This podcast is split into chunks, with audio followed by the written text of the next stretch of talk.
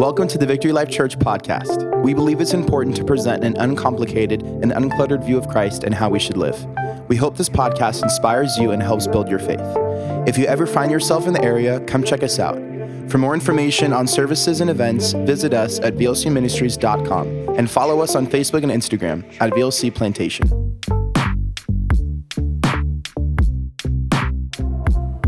Have you ever heard this saying? It takes two to tangle. How many ever heard that saying? Maybe it's the older generation. It takes two to tangle. Think about this. Without you doing your part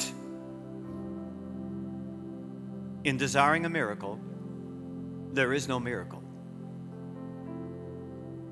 Without God doing his part, there is no miracle. We do our part, God does his part, and there's possibly a, a miracle can take place. Let me give you an example of that. Many of you may not know the story, but very briefly, Naaman in the Old Testament, under the prophet Elijah, was healed. He was a commander of an army, Aramean army, and a little servant girl told him where he could be healed of his leprosy. And so he went to Elijah the prophet, this brave soldier. And the prophet said, Listen, I want you to go in the Jordan River. I want you to go in the Jordan River. You want to be healed of leprosy. I want you to go in the Jordan River and dip yourself in that river seven times. That macho Naaman type guy, Arnold Schwarzenegger type guy. Dip myself in the river seven times? Aren't the rivers over where I live even better than the ones? Over? And he stomped off in a rage. The little wise servant girl spoke some truth into this hard headed soldier and said, If God had asked you to whip up 10, 15, 20 men and kill them, I'm paraphrasing, of course, would you have done that to be healed? She convinced him to go into the Jordan River. God was willing to do his part. Naaman needed to do his part in a desire to be healed. He dipped himself in that river seven times, and what happened? He was healed of his leprosy. We're going to talk about that in a few minutes that God and you doing your part can produce perhaps one of the greatest miracles you'll ever experience.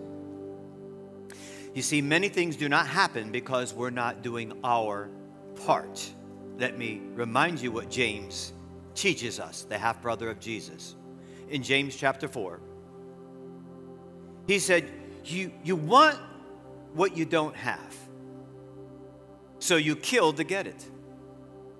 You long for what others have, and you can't afford it. So you start a fight and take it away from them. And yet, the reason you don't have what you want is that you don't ask God for it. And even when you do ask, you don't get it because your whole aim is wrong. You want only what will give you pleasure. So your mind may be spinning. I know that we all come into this room and there are petitions we have before our Lord and our God that we would like to see answered. And I pray this morning, besides seeing and hearing with your own eyes, that God can heal one of leprosy and open up the eyes of the blind. Now, in this particular story,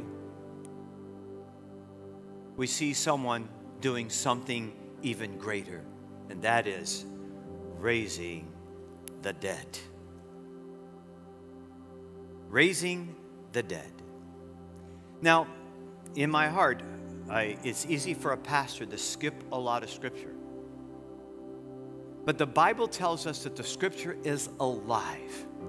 This pastor here, I rely on the scripture and the Holy Spirit to convict you of sin and convince you of these truths that Jesus, our Lord, our God, talks about. And today is about Lazarus being raised from the dead. So I'm going to read the story to you, if you'll permit me. Would you open up your Bibles? Two, or your cell phones? Two, or your minds? Two. John chapter 11, and we're going to read the story. Does anybody believe by reading it, now all of a sudden the Spirit works? Would you raise your hand? You believe that when you read it aloud, the Holy Spirit works. So I didn't want to cut this great story short because there are many needs out there today. And once you see what Jesus can do, then your particular quest, request maybe seem so minute. And perhaps the Holy Spirit will breathe in you courage to believe God for whatever it is you're asking of Him. Now, I can see with glasses and without glasses, but it makes my reading just a little bit easier when I wear these nice glasses. I'm not denying I'm getting older. Hope I look as good as I do without the glasses. okay, there we go. Are you ready? Nice and relaxed. Take a deep breath and enjoy what the Holy Spirit is doing. Now, a man named Lazarus was sick. He was from Bethany, the village of Mary and her sister Martha. This Mary, whose brother Lazarus now laid sick, was the same one who poured perfume on the Lord and wiped his feet with her hair. So the sister sent word to Jesus Lord, the one you love is sick. When he heard this, Jesus said, This sickness will not end in death. No, it's for God's glory, so that God's Son may be glorified through it. Jesus loved Martha and her sister Lazarus. You, you, when he heard that Lazarus was sick, he stayed where he was two more days. Then he said to his disciples, Let us go back to Judea. But, Rabbi, they said, a short while ago the Jews tried to stone you and yet you're going back there? Jesus answered, Are there not 12 hours of daylight? A man who walks by day will not stumble, for he sees by this world's light. It is when he walks by night that he stumbles, for he has no light. After he said this, he wanted not tell them, Our friend Lazarus has fallen asleep but I'm going there to wake him up. His disciples replied, Lord, if he sleeps, he will get better. Jesus had been speaking about his death, but his disciples thought he meant natural sleep. So then he told them plainly, Lazarus is dead, and for your sake I'm glad I was not there, so that you may believe. But let us go to him. Then Thomas, called Didymus, said to the rest of his disciples, Let us go, that we may die with him. On his arrival, Jesus found that Lazarus had already been in the tomb for four days. Bethany was less than two miles from Jerusalem, and many Jews had come to Martha and Mary to comfort them in the loss of their brother. When Martha heard that Jesus was coming, she went out to meet him but Mary stayed at home. Lord, Martha said to Jesus, if you had been here, my brother would not have died. But I know that even now, God will give you whatever you ask. Jesus said to her, Your brother will rise. Martha answered, I know he will rise in the resurrection in the last day. Jesus said to her, I am the resurrection and the life. He who believes in me will live, even though he dies. And whoever dies and believes in me will never die. Do you believe this? Yes, Lord, she told him. I believe that you are the Christ, the Son of God, who has come into the world. After she had said this, she went back and called her sister Mary aside. The teacher is here, she said, and he's asking for you. When Mary heard this, she got up quickly and went to him. Now, Jesus had not entered the village, but was still at the place where Martha had met him. When the Jews who had been with Mary in the house, comforting her, noticed how quickly she got up and went out, they followed her, supposing she was going to, tomb, to the tomb to mourn there. When Mary reached the place where Jesus was and saw him, she fell at his feet and said, Lord, if you had been here, my brother would not have died. When Jesus saw her weeping, and the Jews who had come along with her also weeping, he was deeply moved in spirit and troubled. Where have you laid him? He asked. Come and see, Lord, they replied. Jesus wept. Then the Jews said, See how he loved him? But some of them said, Could he not open the eyes of the blind man and have kept this man from dying? Jesus, once more deeply moved, came to the tomb. It was a cave with a stone laid across the entrance. Take away the stone, he said. But Lord, said Martha, the sister of the dead man, by this time there is a bad odor, for he has been there four days. Then Jesus said, Did I not tell you, you, that if you believed, you would see the glory of God? So they took away the stone. Then Jesus looked up and said, Father, I thank you that you have heard me. I knew that you always hear me. But I said this for the benefit of the people standing here that they may believe that you sent me. When he had said this, Jesus called out in a loud voice, Lazarus, come forth. The dead man came out, his hands and feet wrapped with strips of linen and a cloth around his face. Jesus said to them, Take off the grave clothes and let him go. I want to read one more verse to see how some people reacted. It said, Many of the Jews believed, but in verse 53, it said, So from that day on, they plotted to take his life. Let us pray. Would you stand one more time? That way you get to exercise a little bit.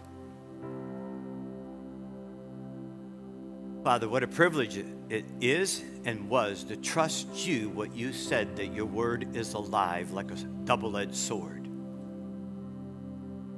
I'm asking, and we're asking, Lord, that already it is doing a work in your children or one that's about to become your child. Because we trust that the Holy Spirit's at work when your word is delivered.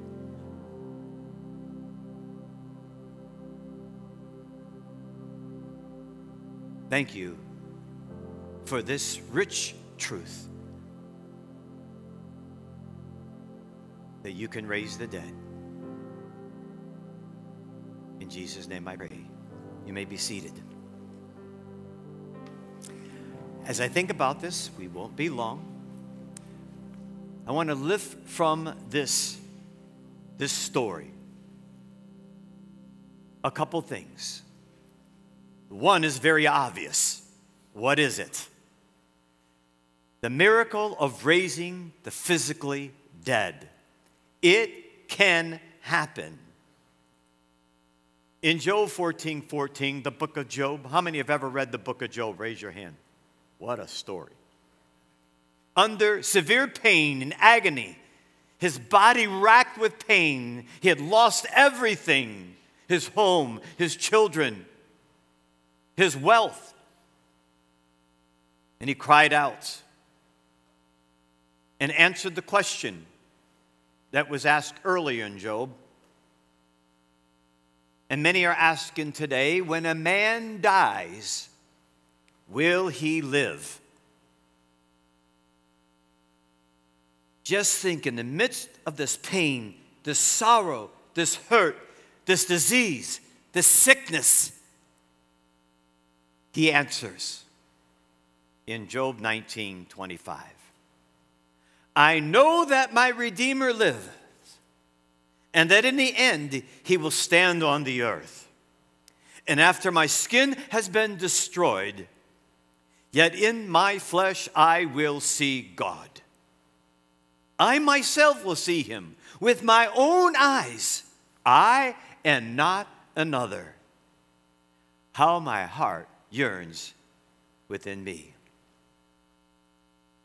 Not only did the Old Testament remind us that the dead will live again, but now we have heard with our own ears, read with our own eyes, that Jesus has the authority to raise the dead. In John 11, back in the story, he reminded them plainly he's dead, he's not sick. He stayed in the grave for at least four days. So, if there was any superstition about the spirit hovering over the body for three days, he squelched that myth. Then he reminded them of this truth that he can raise the dead. And Martha's thinking, Well, I, I believe everything that you said, Jesus. And she said in John 11 24, I know that he will rise again in the resurrection on the last day. Jesus reminded her, I am the resurrection and the life. He who believes in me will live, even though they die. And so, therefore, he put proof to this truth in front of all the observers in John 11, 43 through 44. When he had said this, Jesus called out in a loud voice, Lazarus, come forth, come out. The dead man came out, his hands and feet wrapped with strips of linen and a cloth around his face. And Jesus said to them, Take off the grave clothes and let him go. Wow. Uh, do you ever remember coming close to death?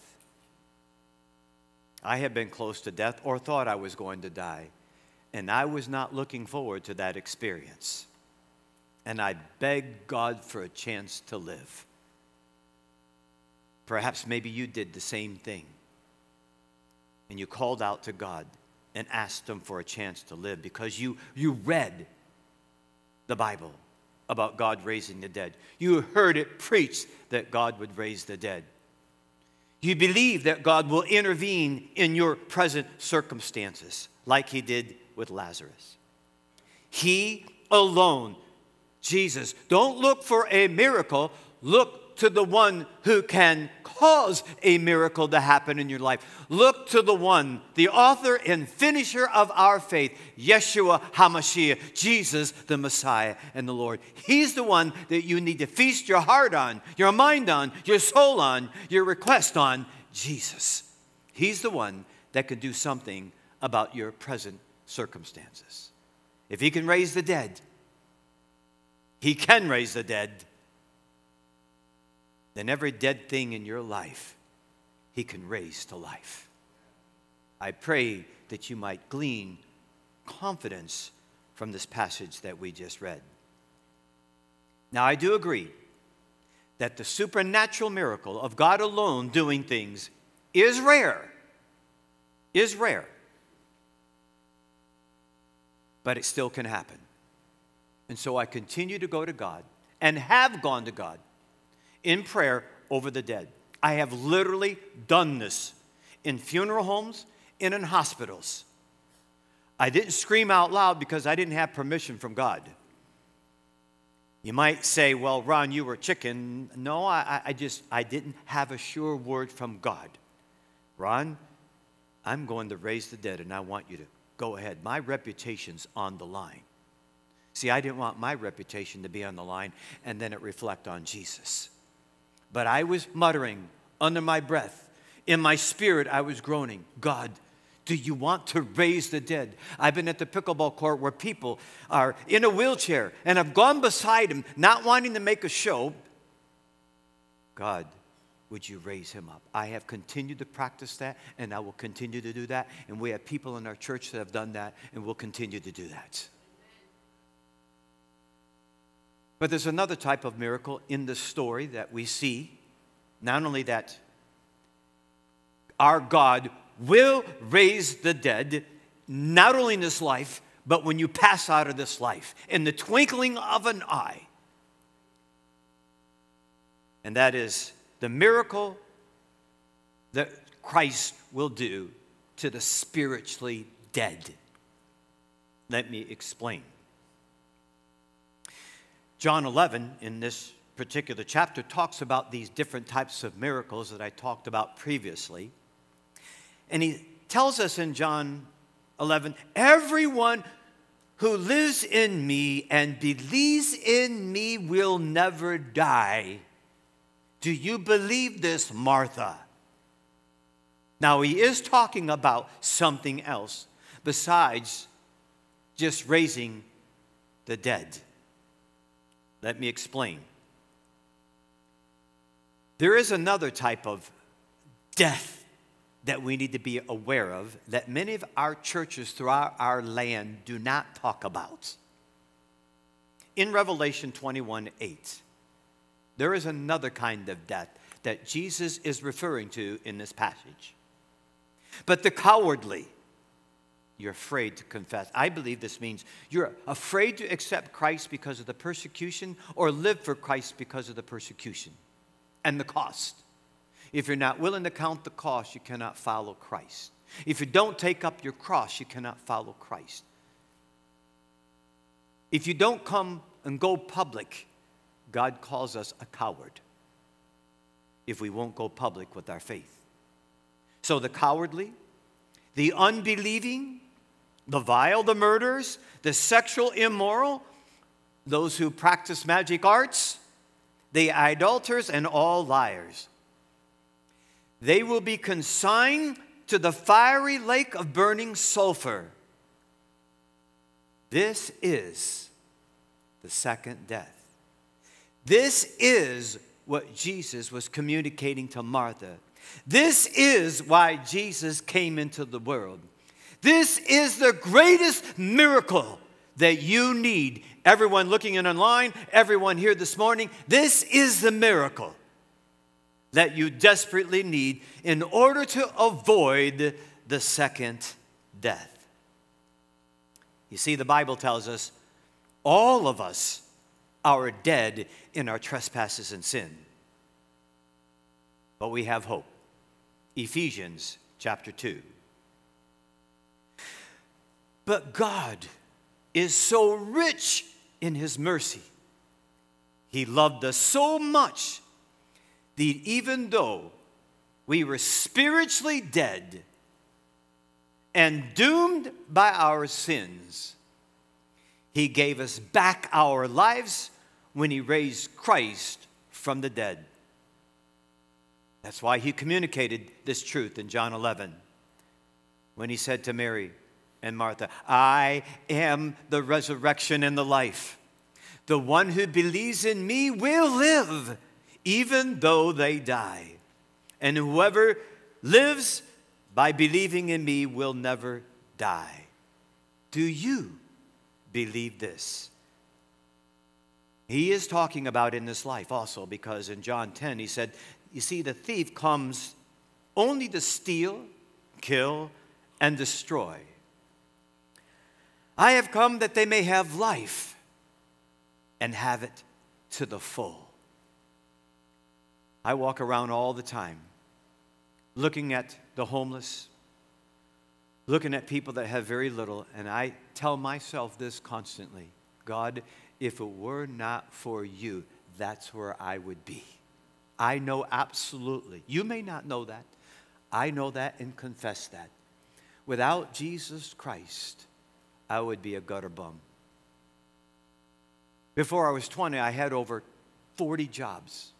I got fired from almost every job I took because if you looked at me cross eyed, I had such anger, I went into a rage. I know about this new life. He talked much about it in Scripture. He came to give us life and more abundantly. I can tell you now that that day I met God and He birthed life into me. I have an abundant life. I had nothing before I met Jesus. Many of you came to Christ. You had everything. You had careers, you had jobs, you had an education, you had family, you had friends, you had money in the bank. Many are like me when I came to Christ. I didn't have any of that. No talent, no certificates, ninth grade education, no career, no friends. There I was, totally naked before God. And I cried out, Save me, God! The Spirit of the living God came in me. I started going like this. No, I'm, I didn't do that. But inside, birth took place, just like it has in many of you, if not all of you. And I began to live the abundant life in Christ Jesus. I know my Redeemer lives. I cannot deny that He lives. I now live because of the promise that He has given to all of us. If you believe in me, you will live. You see, in Philippians 3:20 he said, "But our citizenship our citizenship is in heaven." And we eagerly await our Savior from there, the Lord Jesus Christ. You see, when you come to God, you must come to Him and believe that He is a rewarder of those who diligently seek Him. Did you hear that? What, what is it on your list right now you're asking God to, to, to meet? What need? He said, You must believe that He is and that He's a rewarder of those who diligently seek Him. I know there are many needs out there, and I have needs myself, which leads me to the third point as I Google out and look at what's happening in this story. Jesus raises the physically dead, and that means when you die, you will be raised again. And He said, Everyone is born spiritually dead that I came to give them life if they believe. But also, I believe there is the miracle of answered prayers. You see, Mary and Martha sent off a prayer and they asked Jesus to come heal Lazarus. I want to tell you that some prayers, listen up, saints, are dead on arrival. God, will you, will you help me win the lotto? That billion dollar one, I think, would you agree that's probably dead on arrival? That would be sort of a silly request before God. God, I, I think I need a jet so I can travel all over the world. That's probably, probably dead on arrival. Did you know the prayer that Mary and Martha breathed? It said in John 11, 3 So the sisters sent word to Jesus, that's Mary and Martha, Lord, the one you love is sick. They, they, they sent word. That was a prayer. They're talking to God. Prayer is talking to God. That's all it is. It's talking to God who can do something about your predicament that you're in right now. That's prayer. And so they sent off a prayer via a messenger. They believed in Jesus. We read further on, we, they knew he was the Christ. And they believed that Jesus would come back and heal Lazarus because they knew that Jesus loved Lazarus. But that prayer was done on arrival as it was written or spoken or communicated because that's not what was in the will of the Father and the Son to heal Lazarus from his physical ailment that put him in the grave. By the way, to see the Lord's humanity, he also prayed in a very similar way. He's all God, but he's all man too. You see a little bit of that flesh, not sinful flesh, in the garden. Here's what he said Going a little farther, he fell on his face to the ground and prayed. Under such agony, God is pouring the wrath of all your sin and my sin on his son. It began in the garden. And he fell on his face to the ground and prayed, My Father, if it is possible, may this cup be taken from me. Was that the will of God? That cup is the wrath of God being poured on Jesus. Our sins, our punishment being poured out on his son. So that request, was that the will of the Father? How many believe it was the will of the Father? It wasn't. But because he is all God, he said, May this cup be taken from me, yet not as I will, but as you will. Temptation comes, but we don't have to give in to temptation. The temptation came in the garden to Jesus, but he did not give in to the temptation. Jesus, before he began his ministry, was taken into the wilderness. He was tempted like you and me, but he did not give in to the temptation.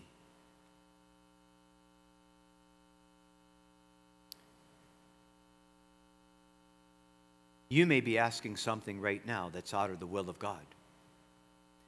Often I pray, Father, please, please tell me, do you want me to pray over this person? Do you want me to lay hands on this person? Do you want me to communicate to this person they're, they're going to be well? I, I seek God. You should seek God earnestly before you pray.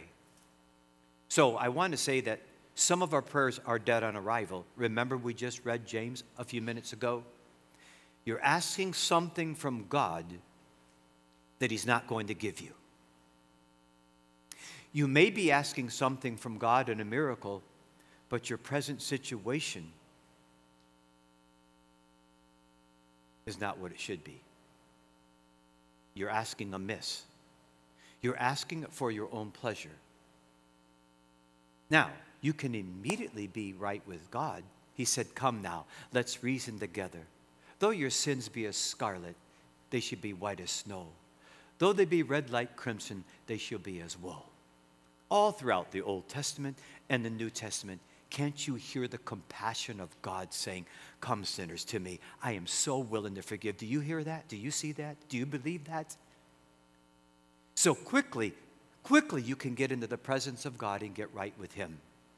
And then put in your request to God God, here's my need. Well, Mary and Martha, that particular prayer was dead on arrival. But God took something that was very bad, the loss of their brother. It looked very bleak, it didn't look promising, and He turned it on its head. He took something bad and turned it into something good. Many of our prayers are requesting for God's provisions job, money, pay a bill, a home, a car, food, health. Let me just give you two, and a lot of times, at least growing up and journeying through this land, it was finances. Money, money, money, money. I need some more money, God. Here I am again reporting I need some money. You're the banker, God. I need some money. First of all, I had permission to do that because in Malachi, I had been taught since 1976 to be a tither. I have given to God almost regularly since 1970. It's not a bragging point, it's the least I can do to give back to God when He gave me everything. So, because of that, He gives you permission and me permission to put in a request. He says, Bring the whole tithes into the storehouse, Malachi 3:10, that there may be food in my house. Test me in this, says the Lord Almighty, and see if I'll not throw open the floodgates of heaven and pour out so much of a blessing there will not be room enough to store it. I have checked in that promise many times throughout my journey on this planet. And my wife and I have seen over and over and over again when I reported, God, I have a need. And He has met that financial need. He has provided for my wife and I and for our family. I have more than I ever dreamed I would ever have when I was 20 years old and had nothing. I know of all people, I owe everything to you, Jesus. Everything I have is because of you. My kids, my wife, the money, the cars, the home, everything I have is because of you. And I want to give back just a small portion. I want to be a generous giver. I pray that you would understand that. God wants you to do your part. He'll do his part. Now, there's general blessings that all of you receive. We know that. But there are specific prayer requests that you put in that God will meet. Example your son, your daughter, your grandchild comes to you and asks something. Can I have a popsicle after you just already had one? If he had not asked, I wasn't going to the refrigerator. Hey, do you want another popsicle just after you had some donuts and you just had some Coke and you just had a, a ice cream? Can I give you another sugar high? But they asked and they almost beg. Okay, one more. We go to the refrigerator and pull it out. I would not have given it to him. God clearly explains to you and me that there, in order to see Again, don't focus on the miracle though. In order to see the kingdom of God move in your life, He wants you to make the request, and then He'll do His part. You make the request, He'll do His part. I have a book up here, Precious Promises, and we're going to have some up here and have our prayer warriors come up in a minute. And I'll just bring you one in, in here. So you, let's say you have a financial need right now. Anybody have a financial need where they're willing to raise their hand? Anybody? I see one slip up, two slip three, four. Okay. So here, besides the one I just gave you, I like this promise. I love it. It's from God's Word, but it's in a different book. It's still God's Word, though. Psalms 37. I have been young, now I'm old. Yet I have not seen the righteous forsaken nor his descendants begging for bread. Mm, mm, I love that truth and that promise, don't you? You get to claim that promise. You have a need in your life. I want you to come up later on and say, God, this is not was something magical. There are some things I need. And the reason why we have these books up here in the table of contents, it has a lot of categories. And our job is, is to get you started and breathe a truth or a promise from God's word that you can claim and bank on it. You see, God is faithful even when you and me are unfaithful. Look at His word and claim the promise that He's given that His righteous ones will not beg for bread.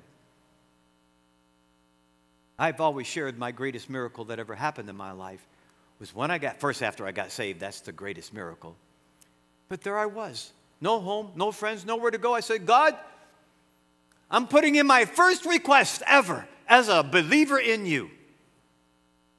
I hit, I hit the jackpot. You ever see three sevens come along? I've never seen it. You might have seen, I've never seen three sevens in a row. I said, God, I need a home where the buffalo roam and the deer and the antelope play. Now, the last part wasn't true. The first part was, Would you give me a home? There I was, nowhere to go, nobody to hang out with, traveling with some magazine group, staying on hotel, from hotel to hotel. I didn't dare quit because if I quit, I had nowhere to go. They had me by the throat. Two days after I get saved, actually, it was a day and a half, I knock on the door. This, I went in there's, hey, I'm selling magazines. Would you like to buy one? The man came out there bare chested with no shirt on. I was talking to his beautiful daughter playing the piano. like, what you doing over there, buddy? He started preaching to me. I said, man, I just accepted Jesus as my Savior. Why don't you move in with me? I have three girls and a boy. Now, what are the chances of someone taking a bum into their home with a ninth grade education, long haired hippie? Come on into my home. I don't know if you're crazy, a pervert, a thief, a liar. I don't know who you are, but come on in, take what you want. No. God had been preparing him behind the scenes to do his perfect will. He wants to do that in your life also. That is the beginning of my journey of experiencing the glory of God over and over and over. I have experienced the abundant life in Christ Jesus. And to see my kids raised in Christ and married in the Lord and raising their kids to serve God, wow, blessed is the man that has this quiver full. I have nothing to complain about. If you see me complaining about something, put some duct tape over my mouth. Then the other promise, and we'll end. James 5. He said, Is any among you sick? Let him call for the elders of the church. So I'm thinking about two strong needs I see in the body of Christ. One, usually financial. Again, it doesn't mean you don't need other financial help. You might need to get wisdom on how to handle your finances. But God's not going to let you go hungry. He's going to meet those needs. But you still may need to get some advice and wisdom. I needed that one time in my life, and it changed my, my life by getting some financial advice. And because of uh, something tragic that happened, it changed the direction of my life. So the miracle, and you may need some advice and wisdom. But here, you're sick. I know my brother may be watching. I, when someone you love very deeply is sick, I, we were eating the other day and someone called me. My brother went to the hospital after playing golf and found cancer all in his whole body. And when you have someone you love dearly, my four brothers and five, we play golf all the time together. And I was hurting and in pain, so was my brothers. And I'm, I'm praying. Like many of you, you have people that are sick. And we want God we want to see the glory of God. We want to see the kingdom of heaven come down to earth. We do so desperately as, as children of God. We need to see some hope in the midst of all the darkness that we live in. And he said, Is anyone sick? Let him call for the elders of the church. That means the mature in faith in this particular passage, I believe. And pray over them and anoint them with oil in the name of the Lord. And the prayer offered in faith will make the sick person well. The Lord will raise them up. If they have sinned, they will be forgiven. Here's a key, though, too. Therefore, confess your sins to one another. Now, that doesn't mean I got to tell you all about my private sins. We might be here a long time. He's talking about when you sinned against each other. I believe in this particular passage, what mainly he's talking about. Confess your sins to each other and pray for each other that you may be healed. The prayer of righteous person is powerful and effective. That's why we have people up here praying for you. Not just come to church, let's go home. Come to church, let's go home. This is different than the type of church I was raised in. That's what I did when I did go. I'm reporting for duty, Lord. Here's my quarter tip, or here's my $5 and lickety split, I went back out and lived life the way I've always lived. No change. Do you have a financial need? Do you have something physically that's ailing you? We're just going to believe God because if I look in the natural, it doesn't seem possible, right? But if I look in the supernatural, God and you, He said, all things are possible. Is that true? I'm, I'm, not, I'm not teaching any lie, I'm teaching the truth. So we're going to trust God for his promise. The last thing I want to say as our team comes forward the miracle of raising the dead won't cause people to believe or convert the masses. Remember the verse I just read? From that day on, they plotted to take his life after he raised the dead. So if you think that a miracle will change your life, and cause you to give your life to Jesus Christ. That's not happening. Guess who the people were that wanted to kill Jesus? It was the religious people. It wasn't necessarily the lost that was moving the agenda down the road to kill Jesus. Although they, joined in, but it, it was the lost religious leaders that were persecuting. So, saints, I'm asking you to put on your cap of faith and begin believing God. The series is about miracles. Jacob's going to bring one more message next week about miracles. We teach the truth. We're, we're not trying to hype anything up. I'm not trying to get everybody stirred up, but I know there are many needs out in this congregation. So I'm going to ask our prayer people to come to the front at this time, the people who will come alongside you. We have some ladies and men, if they'll come up front and stand here, pick up one of these books. This is to get you started. You, know, you ever go to a restaurant and you, what do you have? An appetizer. This is an appetizer that gets you going in the right direction. It may provide instant healing. It may provide the answer immediately. Or you may walk away from here with hope that God is going to meet that particular need in your life. But don't walk out without someone praying for you, someone helping you with your particular need that you have in your life. But the biggest need, and I'll do it in 30 seconds, I've learned to share my testimony in 30 seconds, or I've learned to share the gospel in 30 seconds. God created the heavens and the earth and created you. All men and women rebelled against him and forever sealed their doom to live apart from God forever and ever in hell. God did something about it by sending his only son into this world to live a perfect life, was brutally beaten, nailed to a tree, was buried, and rose again. God said, if you will confess your sin and believe that my son died for you, I will give you the gift of eternal life. That's the gospel. If you, for the first time looking in online, or perhaps here, have never made that decision, you can make it right where you're at. This is not trying to make an appeal. We don't do a lot of appeals here in this church to get you to come forward But perhaps God's speaking to you about a particular need you have in your life. You need to hear a particular promise that's found in His Word. Claim that promise. Be- believe God.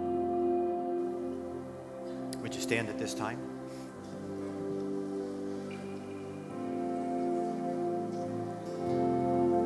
Would you begin coming forward? You have that spiritual need, that physical need, that financial need, a job, a home, a spouse, would you come forward at this time and let God whisper in your heart, in your spirit, the truth that you may be able to claim and believe Him. He said, If you believe, you shall see. I pray that you will see and be able to swap stories coming this month on worship night. Would you come as God leads you?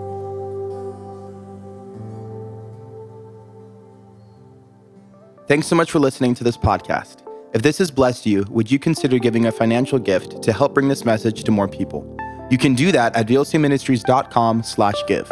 You can also subscribe, rate, and share this podcast with your friends and family. Here's what we believe. Living God's way, everywhere, every way, every day. We love you and God bless.